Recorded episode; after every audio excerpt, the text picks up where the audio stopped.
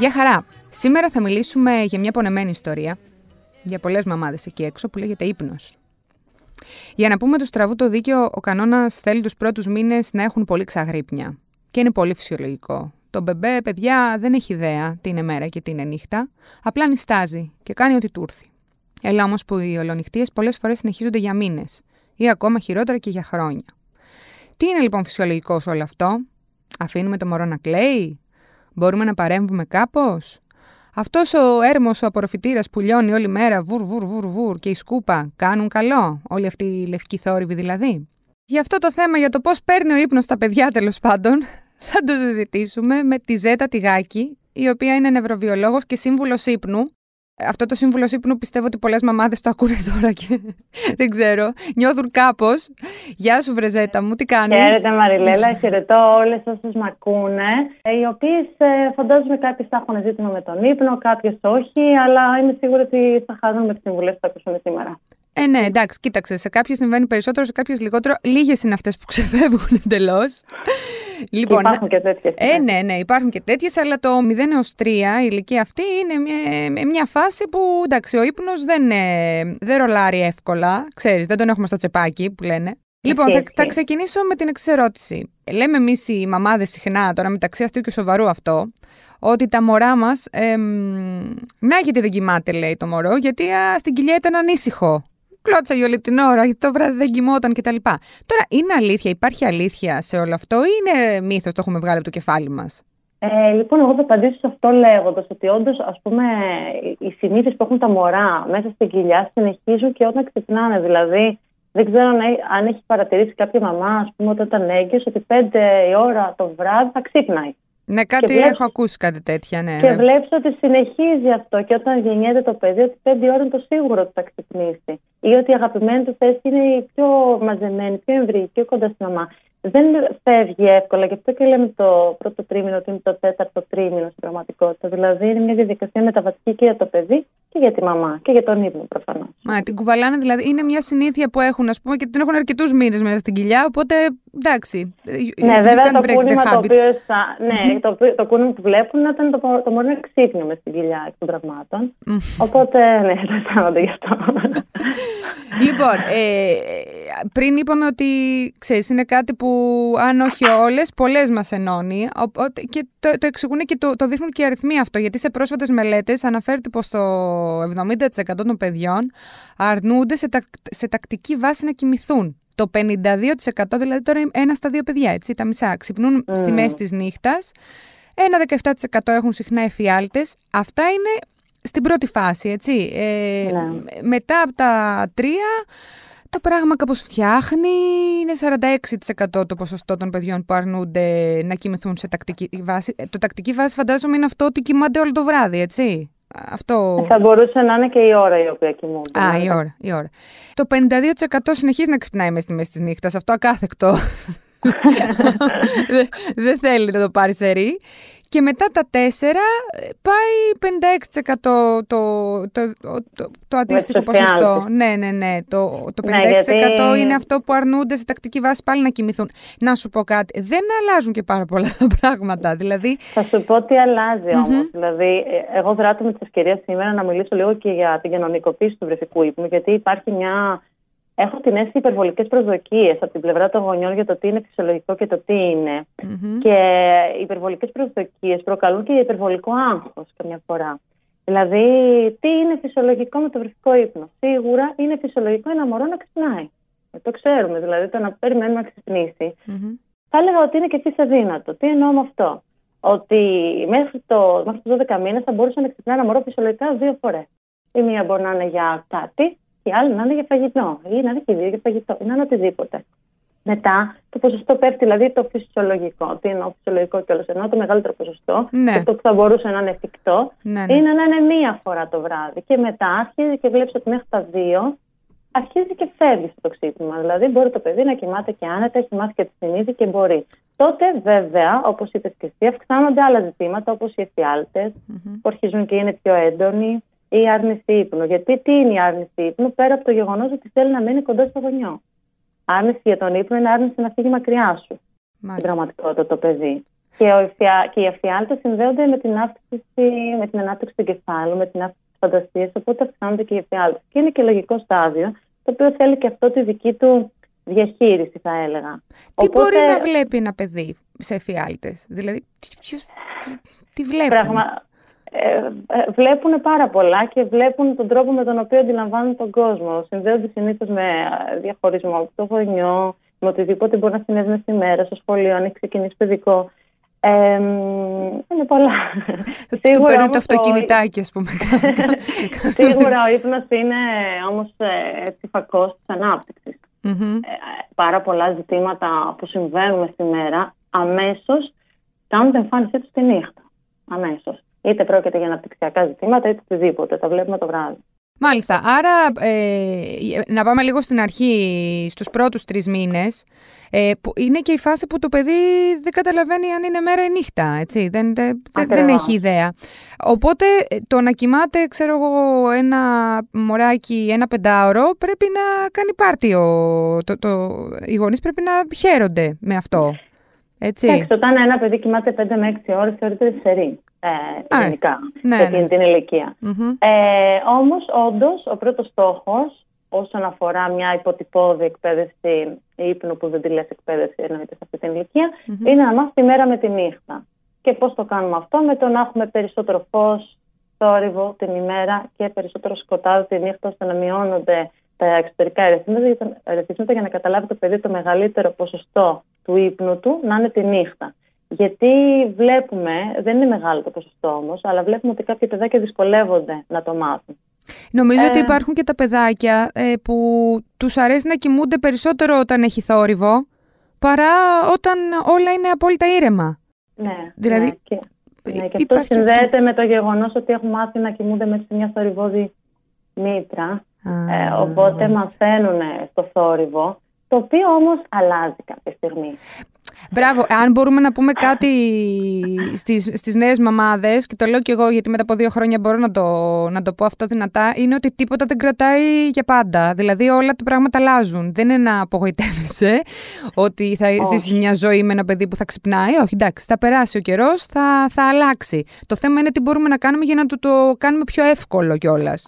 Ακριβώς. Να σου πω, η άποψή σου, Ζέτα μου, για τους λευκούς θορύβους γιατί ε, αν δεν ξέρω, ε, αν ναι. ε, έχεις, ε, προφανώς και γνωρίζεις, αν δεις κάτι βιντεάκια που κυκλοφορούν στο YouTube με απορροφητήρες και τα λοιπά, που έχουν κάτι mm. εκατομμύρια views και από κάτω γονείς απελπισμένους να λένε «Σας ευχαριστούμε πάρα πολύ, ε, μας σώσατε ξέρω εγώ τη ζωή, ε, μπορούμε να κοιμόμαστε» και ξέρεις, είναι αυτό το παιδί κάτω από τον απορροφητήρα, ναι. ηλεκτρική σκούπα, ναι. σε σουάρ, ό,τι κάνει αυτό το, αυτό το θόρυβο που υποτίθεται ότι είναι ο θόρυβος που ακούει ένα παιδί Όσο είναι ναι. μέσα στην κοιλιά της μάνας του, έτσι.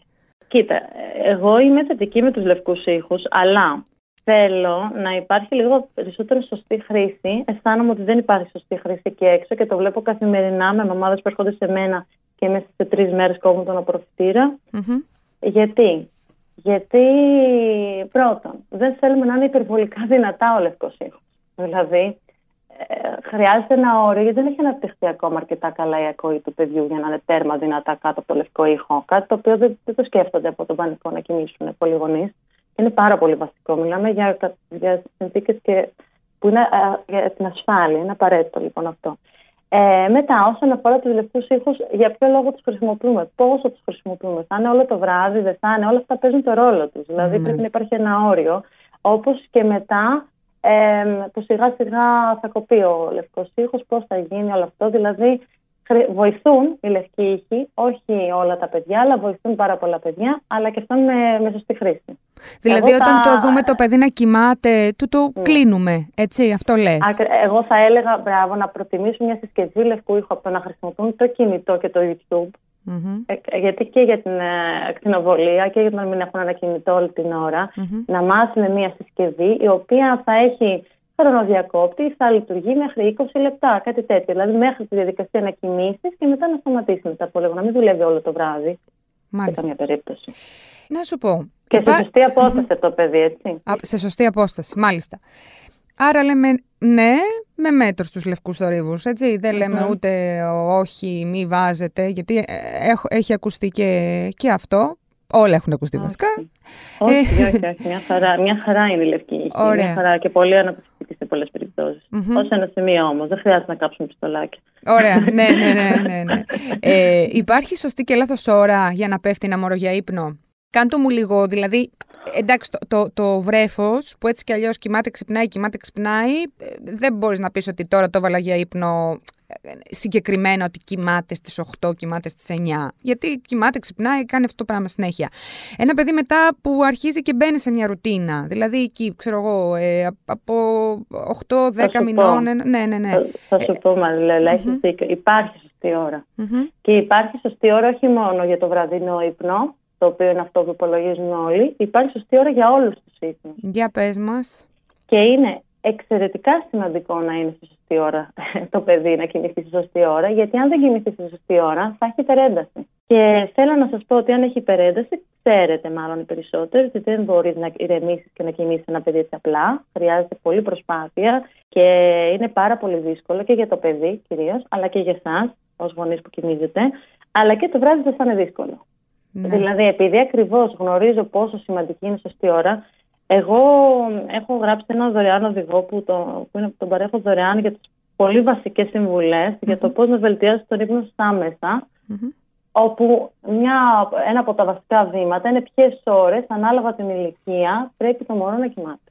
Το οποίο είναι πραγματικά πάρα πολύ μεγάλο βοήθημα, γιατί ξέρεις ότι άλλο, άλλες ώρες είναι 6 μηνών, άλλες είναι 8, άλλες είναι 12, άλλες είναι 4. 4 μηνών, Ναι. Η μάξιμο ώρα που πρέπει να πέφτει ένα παιδί για ύπνο; Εννοείς ε, το βράδυ. Ναι, ναι, και θα πούμε και για το Κοίταξε, μεσημέρι. γενικά οι περισσότερες έρευνες ε, που υπάρχουν ε, και είναι από την Βόρεια Ευρώπη και την Αμερική συστήνουν 8 η ώρα, 8 το πολύ, κάτι τέτοιο. Στην Ελλάδα η αλήθεια είναι και στη Μεσόγειο γενικότερα είναι πιο αργά. Και το βλέπουμε όλοι, γιατί και το καλοκαίρι πηγαίνει όλο πιο αργά. Ε, δηλαδή το φυσιολογικό είναι μέχρι τις 10 στην Ελλάδα να κοιμάται κάπου εκεί 10, 10 και μισή το πολύ. Και να ξυπνάει; Σίγουρα, ε, τώρα, συνήθως ξυπνάμε 10 με 12 ώρες από όταν κοιμούνται τα μωρά. Mm-hmm. Mm-hmm. Ανεξάρτητα δηλαδή των ξυπνημάτων. Ε, αυτό συνδέεται και με τις ορμόνες, με την ακτιβική ορμόνη. Παίζει, δηλαδή υπάρχει από πίσω ε, ε, ε, οι λόγοι οι οποίοι πρέπει να υπάρχουν αυτά τα πράγματα για να συμβαίνουν. Βέβαια, κάθε οικογένεια έχει το δικό της πρόγραμμα mm-hmm. και αυτά παίζουν σοβαρό ρόλο, διότι όταν γυρνάς, πούμε, όταν πα το βράδυ για, από τη δουλειά στις 8, θέλει να δει το παιδί του. Και αυτό λογικό είναι. Και αυτό πρέπει να λαμβάνει υπόψη. Ναι. Οπότε, maximum, από ό,τι καταλαβαίνω, είναι το 10 και μισή. Ε, εκεί το, το καλοκαίρι, ας πούμε. Το καλοκαίρι. Θα που σκέψουν νυχτών 9, οπότε έρχεται φυσιολογικά ναι. να κοιμάται εκεί. Ε, και το μεσημέρι; Το μεσημέρι είναι, είναι το, το ξέρεις και εσύ ως μαμά, ότι είναι τελείως διαφορετικό. Ένα μωρό 6 μηνών μπορεί να κοιμάται τρεις φορές τη μέρα. Ναι, βέβαια. Ένα, ένα μωρό 2 ετών μπορεί να κοιμάται μία φορά. Ε, είναι, γι' αυτό σου λέω, είναι συγκεκριμένες οι οδηγίες που πρέπει να έχουμε αναλύσει. Πάντως, αν, αν ισχύει κάτι γενικό, είναι ότι όσο πιο αργά πέφτει ένα παιδί ε, το μεσημέρι για ύπνο, ε, τόσο πιο αργά θα, θα, θα πέσει και το βράδυ στον αντίστοιχο ή δεν παίζει ρόλο. Δηλαδή, μπορεί να ξυπνήσει, ξέρω εγώ, 6,5 ώρα το απόγευμα από τον μεσημεριανό ύπνο και να πέσει για ύπνο ε, το βράδυ στις 10. Υπάρχουν και αυτά τα παιδιά; Υπάρχουν και αυτά τα παιδιά, εννοείται. Mm. Εγώ θα έλεγα μια άλλη βασική συμβουλή να ακούσουν όλοι. Mm. Ε, δεν κρατάμε ένα παιδί ξύπνιο για να κοιμηθεί το βράδυ. Δεν δουλεύει mm-hmm. ποτέ. Ο ύπνος φέρνει ύπνο που λέγανε οι παλιοί, είναι αλήθεια. Α, μάλιστα. Και να σου πω, ε, αν ένα παιδί πέφτει συστηματικά, έναν μωρό, γιατί για μωρό μιλάμε τώρα, πέφτει συστηματικά για ύπνο 11-11,5 ώρα, αυτό το πράγμα τι αρνητικό μπορεί να επιφέρει; Γενικά έχει να κάνει λίγο με το σύστημα των ορμονών, γιατί και γενικότερα εν γέννη με την ανάπτυξη. Δηλαδή, θέλουμε το παιδί να χορταίνει ύπνο και να έχει καλό ποιοτικό ύπνο για να αναπτύσσεται φυσιολογικά και σωστά. Οπότε και το 11-11 είναι νωρίς. Εγώ έχω και περιπτώσεις που κοιμόντουσαν μία. Οπότε, οπότε σίγουρα χρειάζεται διαχείριση για να πάει νωρίτερα. Μάλιστα. Ε, θέλεις να πούμε τους βασικούς λόγους; Που, για τους οποίους δεν κοιμάται ένα παιδί, που είναι και το, ξέρεις, είναι το, το, το, κύριο, το κύριο ερώτημα, γιατί δεν κοιμάται αυτό το παιδί από τα 0 έως τα 3 και το βάζω στα 3 γιατί ε, μετά τα 3 πάμε σε, σε άλλη κουβέντα, έτσι; Σε άλλη κουβέντα, σίγουρα. Ναι, το ναι. 0 έως 3 είναι το φυσιολογικό. Ε... Γιατί δεν κοιμάται. Mm-hmm. Ε, πάρτε χαρτί και μολύβι. δηλαδή είναι ρε παιδί μου κάποιοι ξέρεις που είναι αυτό. Βλέπουμε, αχ κοιμά, κοιμάστε εύκολα. Ναι, κοιμόμαστε. Εκείνοι οι άλλοι που πω, πω δεν κοιμάται, ξέρω Ναι, αλλά μπορεί και οι δυο μαμάδες να κοιμούνται το ίδιο. Αυτό εγώ βλέπω πολύ συχνά. Ότι έχει να κάνει και την αντίληψη για τον κόσμο και τις προσδοκίες που έχεις. Γι' αυτό είναι το πρώτο που είπα. Όμως υπάρχουν όντως σοβαροί λόγοι για, το, για τους οποίους ένα παιδί ξυπνά. Μάλιστα. Ακούμε. Ε, δεν θα μιλήσω για το κλασικό που λένε όλοι ζώδια ή άλμα. Ε, Είναι σίγουρα λόγοι, αλλά δεν είναι νούμερο ένα που σκέφτονται αμέσως. Ναι. Θα μπορούσε να είναι η θερμοκρασία στο δωμάτιο. Συνήθως συμβαίνει να είναι πολύ ψηλά. Σκάνε τα παιδιά, δηλαδή ζεσταίνονται καημένα. το δεύτερο μπορεί να έχει να κάνει με το σκέπασμα. Δηλαδή, σκεπάζεις το παιδί και σε 10 λεπτά ξυπνάει. Γιατί ενοχλείται. Γιατί συνήθως τα μωρά ξεσκεπάζονται. Και αν ξεσκεπάζονται, είτε κρυώνουν, είτε ενοχλούνται που σκεπάζονται. Γιατί είναι αισθητηριακό το ζήτημα. Οπότε γενικά βοηθάνε οι πνόσακοι. Ε, ο θόρυβος προφανώς, ειδικά αν έχεις μεγαλύτερο παιδάκι στο σπίτι. Και γι' αυτό και μια συσκευή λεπτού θορύβου εκεί είναι βοηθητική πάρα πολύ. Ε, το φω, βασικό.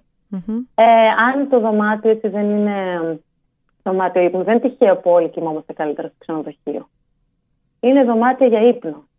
Δηλαδή, αν είναι πάρα πολλά αερασίσματα γύρω μας και ειδικά στα μωρά, δεν μπορούν να κοιμηθούν. Να παίζει τηλεόραση, ακόμα και να μην κοιτάνε. Μόνο που θα υπάρχει σε ένα μωρό στο σαλόνι τηλεόραση, μπορεί να μην κοιμάται το ίδιο καλά από μια ηλικία και μετά, μετά του 4-5 μήνες.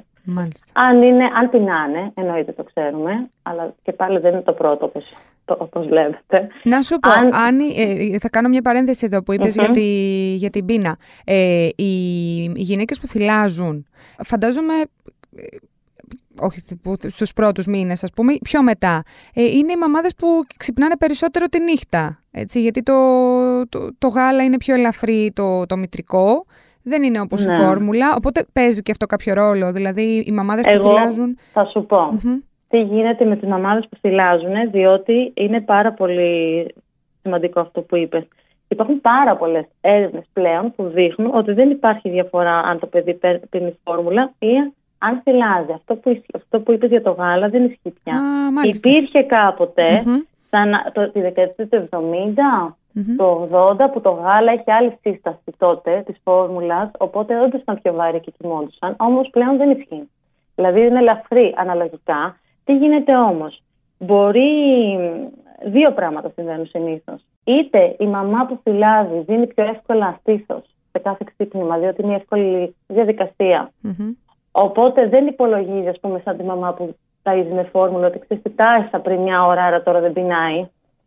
Ναι. Δεν συμβαίνει συνήθως Οπότε, σαν μια πρακτική, ε, θυλάζει πιο συχνά, όχι γιατί το παιδί πεινάει περισσότερο, γιατί κοιμάται και το ξέρει και η ίδια ότι το παιδί με το που πάει να θυλάσει και σε δύο λεπτά. Οπότε δεν θυλάζει πραγματικότητα. Ε, είτε έχει να κάνει ε, ότι, το, ότι μια μαμά που θυλάζει μπορεί να υπάρχουν ξυπνήματα, αλλά κοιμάται παραπάνω από μια μαμά που δίνει φόρμα.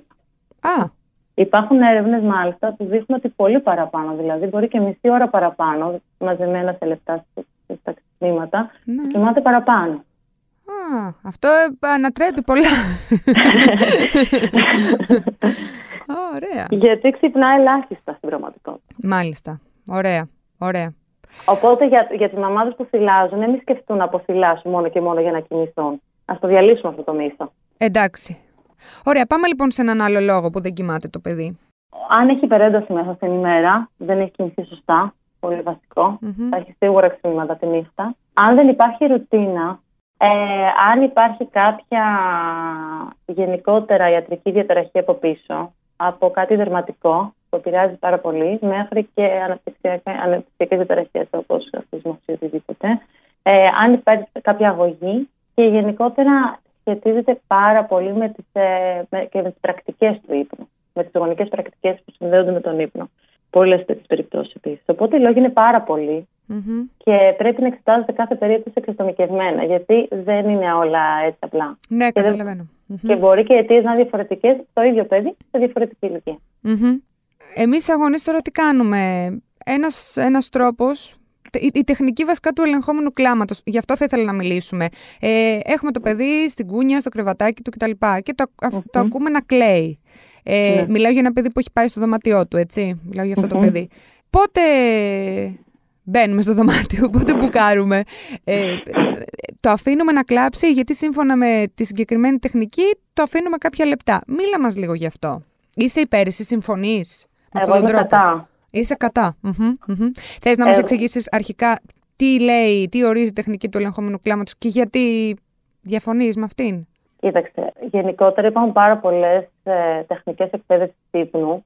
Πάρα πολλές είναι με ελεγχόμενο κλάμα, κάποιες είναι με σκετό κλάμα. Μμμ. Υπάρχει και θετική εκπαίδευση ύπνου που εγώ υποστηρίζω που δεν έχει καθόλου κλάμα. Για ποιο λόγο την υποστηρίζω, ως νευροβιολόγος είναι ξεκάθαρο και έχει δειχθεί ότι το αυξανόμενο, το παρατεταμένο κλάμα, εκτός ότι αυξάνει τον καρδιακό ρυθμό, αυξάνει την πίεση, ε, αυξάνει την κορτιζόλη, δηλαδή την ορμόνη που σχετίζεται με το στρες, επηρεάζεται και η, η νευροπλαστικότητα. Αυτό είναι η διαδικασία στην οποία δημιουργούνται οι νευρώνες ε, τη νύχτα, που συνδέεται με την ανάπτυξη. Οπότε, σε ένα μωρό που αναπτύσσονται τα νεύρα του, ακριβώς αναπτύσσει το εγκέφαλό στο πρώτο διάστημα, το τελευταίο πράγμα που θέλεις είναι να επηρεαστείς αυτή τη διαδικασία. Οπότε το παρατεταμένο κλάμα είναι κάτι το οποίο δεν το υποστηρίζω σε καμία περίπτωση. Και όταν λέμε παρατεταμένο, τι εννοούμε; Θέλω να Εννοώ- πω από ποια... Εννοούμε από το ποιο λεπτό. κλάμα Μμμ. που, που μπορεί να φτάσει 10 λεπτά, ένα τέταρτο χωρίς ανταπόκριση. Το οποίο κάποιες από αυτές τις τεχνικές υποστηρίζουν και μία ώρα τέτοιο κλάμα Ω, πως σκληρό. Χωρίς ανταπόκριση. Σκληρό. το οποίο είναι πάρα πολύ σκληρό, αλλά υπάρχουν και αυτά εκεί έξω και όλο και περισσότερες έρευνες δείχνουν ότι αυτό δεν βοηθά. Αυτό το αντίθετο προσφέρει. Είναι ότι, χα- ότι είναι, έχει να κάνει και με την εμπιστοσύνη προς το γονιό. Χρειάζεται Ναι. μια σχέση σε αυτέ τι ηλικίε, το οποίο είναι πολύ σημαντικό ε, να τι συντηρήσεις. Γιατί αυτό θα φανεί και στο μέλλον. Άρα πηγαίνουμε, πηγαίνουμε όταν το ακούμε να κλαίει. Εγώ αυτό καταλαβαίνω. Η, η δική μου προσέγγιση είναι ναι, πάντα ανταποκρίνεσαι στο κλάμα. Απλά ακολουθείς διαφορετική μέθοδο, γιατί κατα- από τη μία θέλεις και να μάθεις το μωρό σου να κοιμάται. Μμμ. Οπότε ακολουθείς μια διαφορετική μέθοδο. Ανταποκρίνεις στο κλάμα, αλλά ακολουθείς τελείως διαφορετική προσέγγιση και τεχνικές για να γίνει. Με τη θετική εκπαίδευση ύπνου αυτό κάνουμε δηλαδή. Μμμ. Φτάνουμε στη, στην εξής ερώτηση τώρα, που καίει Μμμ. πάρα πολλούς γονείς. Ε, υ- υπάρχει η μεγάλη πιθανότητα το παιδί να κοιμάται πάρα πολύ ωραία όταν είναι στο κρεβάτι των γονιών Μμμ. και όταν πηγαίνει μόνο του στο δωμάτιό του, πώς το λένε, να σκόνει τη γειτονιά. Τι κάνουμε σε αυτή την περίπτωση; Καταρχήν, ε, ε, από ό,τι ξέρω κι εγώ, όσο πιο γρήγορα πας το παιδί στο δωμάτιό του, τόσο το καλύτερο, δεν είναι. Και όταν λέω νωρίς, από τον έκτο μήνα. Τι γίνεται Ναι. με αυτό; Δηλαδή, σου Ε, λέει ότι αφού κοιμάται τώρα, κοιμάται μόνο μαζί μας. Τι να κάνω, να το αφήσω; Α, έλα, μωρέ, και απόψε. Δεν πειράζει, και αύριο μέρα είναι. Φαντάζομαι αυτά τα, Ε, τα συναντάς αρκετά. Ναι, ναι, ναι. Και αυτή η προσέγγιση. Ναι. Κοίταξε, κα- οι ερευνητές κάποιοι υποστηρίζουν από τους 6 μήνες να πάει στο δωμάτιό του, κάποιοι από τους 12. Μμμ. Δηλαδή υπάρχει ένα περιθώριο, εντάξει. Σίγουρα Ωραία. όμως κάποια στιγμή το μωρό θέλει το χώρο του. Ε, γιατί αυτό θα το βοηθήσει από ένα σημείο και μετά να είναι λίγο πιο ανεξάρτητο. Αν και η λέξη ανεξάρτητο καμιά φορά οδηγεί σε αντίθετα αποτελέσματα. Αν προσπαθήσει ένα μωρό να είναι από, από πολύ νωρίς ανεξάρτητο, οδηγεί σε πιο έντονη προσκόλληση. Οπότε λίγο βάζω ένα ερωτηματικό στη λέξη που χρησιμοποιείται, Μμμ. γιατί υπάρχει και η λανθασμένη χρήση της. Μμμ. Τώρα, η προσέγγιση για τη μετάβαση στο παιδικό δωμάτιο πρέπει να είναι σταδιακή και με πολύ ξεκάθαρα βήματα και προφανώς να μην γίνεται πρώτη φορά στη μέση της νύχτας. Δηλαδή δεν, ε, υπάρχουν, υπάρχει ολόκληρη μέθοδος για το πώς μπορεί να γίνει η μετάβαση με πολύ όμορφο τρόπο στο δωμάτιο και δεν ξεκινάει στις τρεις τα χαράματα, στην οποία όλοι λειτουργούν στον αυτόματο και το μωρό Μμμ. και οι γονείς. Μμμ. Μμμ. Οπότε δεν είναι η λογική ότι κάνουμε χάρη γυρίζει στο δωμάτιο ή δεν κάνουμε χάρη μένη. Μμμ. Είναι μια απόφαση η οποία πρέπει να λαμβάνεται και από τους τρεις, διότι αν η μαμά μέσα της δεν νιώθει έτοιμη, παράδειγμα, να πάει το μωρό στο δωμάτιο, δεν θα γίνει. Ή αν ο μπαμπάς το ίδιο. Χρειάζεται να είναι μια απόφαση κοινή Ναι. και όταν ξεκινήσει να γίνεται με πολύ όμορφο, ήρεμο και σταδιακό τρόπο.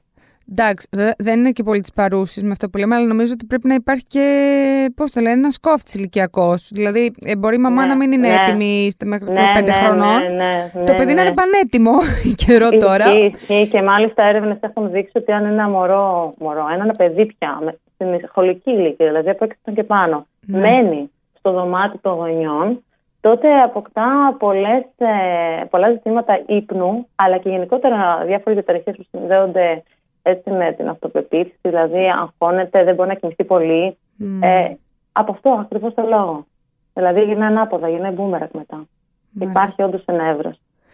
Ε, και ε, η επίσκεψη σε ένα σύμβουλο ύπνου όπως είσαι εσύ, πότε πρέπει να γίνει, τι ποσοστό επιτυχίας έχει και πόσο κοστίζει κιόλας; Ναι, λοιπόν, ε, εμείς στο κέντρο μας έχουμε ένα πρόγραμμα που αφορά και από τα νεογέννητα, που δεν είναι εκπαίδευση στην ουσία, αλλά είναι κάποιες έτσι μεθοδοί, οι οποίοι βοηθούν να εξηγήσει τη ύπνο από την αρχή.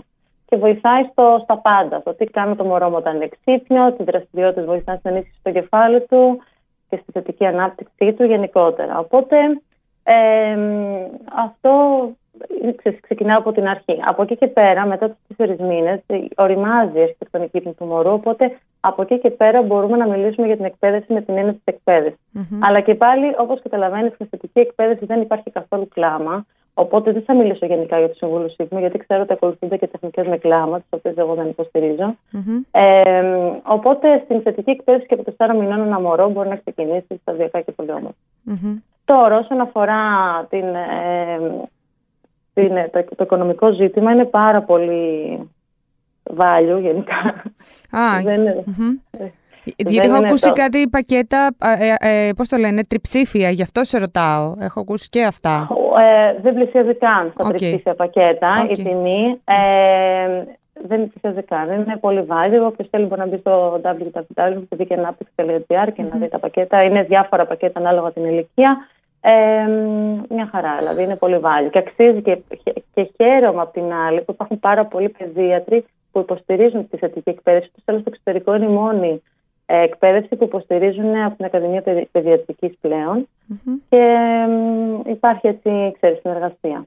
Ωραία, οπότε να πούμε έτσι εν κατακλείδη ότι όπως και να έχει το πράγμα, ε, υπομονή γονείς νέοι, μέχρι τα τρία ε, είναι τα πράγματα, αν είναι δύσκολα θα είναι μέχρι τότε, μέχρι τριών χρονών. Και από εκεί και πέρα αν συνεχίζεται ας πούμε το ίδιο έργο, ε, εκεί θα πρέπει να ε, απευθυνθούμε σε έναν άλλο ειδικό για να δούμε αν υπάρχει κάτι, κάτι άλλο, κάποιος Εγώ δεν θα έλεγα υπομονή στο τρία, εγώ θα έλεγα όταν νιώθουν ότι τους τρομάζει ένα ακόμα βράδυ, ναι να απευθυνθούν άμεσα σε κάποιον, γιατί δεν υπάρχει κανένας λόγος να βασανίζονται. Γιατί καμιά φορά ξανακάνουν και ξανακάνουν, ξανακάνουν διάφορες γονικές πρακτικές που δεν βοηθάνε και τελικά εντείνουν οι ίδιοι το ζήτημα, όποιο ζήτημα έχουν κάθε φορά. Και έχει δειχθεί ότι κάποια πράγματα χρειάζονται έτσι αντιμετώπιση, ας πούμε, ένα σπρώξιμο από τους γονείς για να βελτιωθεί. Γιατί μερικά προβλήματα, είτε αν παραμείνουν, παραμένουν για χρόνια. Εγώ έχω παιδιά που είχαν προβλήματα ύπνο πότε γεννήθηκαν και λένε θα γίνει δύο, θα περάσει. Θα γίνει τρία, θα περάσει. Θα γίνει τέσσερα, θα περάσει. Και έχω μωράκια και παιδάκια πια πέντε χρονών που δεν περνάει. Ή μετά μπαίνουν στο δημοτικό με το κινητό και μειώνεται, έχουν ε, έλλειψη ύπνου πραγματικά τα παιδιά. Συνεχίζει την εφηβεία και μένει έτσι ως ενήλικας. Οπότε δεν θέλω να τρομάξω κανένα. Αν δεις ότι υπάρχει κάτι ξανά και ξανά και ξανά και τι θα κάνω, ε, μπορείς να κάνεις κάτι. Δηλαδή είναι πολύ εφικτό να κάνεις κάτι. Ωραία. Σε ευχαριστούμε πάρα πάρα πολύ Ζέτα. Ε, Παρακαλώ. Ό,τι χρειαστείτε μπορείτε να με βρείτε στο ζεταγάκι. Στείλτε μου ελεύθερα παντά σε όλους. Έγινε, έγινε, άντε. Να, να βρούμε τον ύπνο μας. να βρείτε τον ύπνο σας. Χαιρετώ. Ευχαριστώ πάρα, Ευχαριστώ πάρα πολύ. πολύ. Να σε καλά. Πάρα πολύ. Καλή συνέχεια. Αυτά τα ωραία λοιπόν και για σήμερα. Καλή συνέχεια και κάπου εδώ να σας θυμίζω βέβαια ότι μπαίνετε στο ladylike.gr για να διαβάσετε τα πάντα αλλά κυρίως τα θέματα του No Filter Motherhood που είναι φτιαγμένα για μαμάδες. Γεια χαρά!